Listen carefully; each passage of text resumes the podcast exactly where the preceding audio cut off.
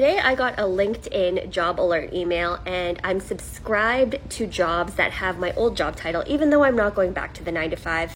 And it was from my old company. Clicked into it because obviously I was very nosy. And it was a slightly different job title, but all the same duties in the description from the job that I got laid off from over three months ago. And I am not going back to that company. I'm not going back to that role. It still is so fucking weird to see that. I know I'm not the only one because I share this on my Instagram and people are like, yep, same thing happened to me. After years of trying to understand this corporate world, I am I'm never going to. And honestly, it's not my problem anymore. Short Cast Club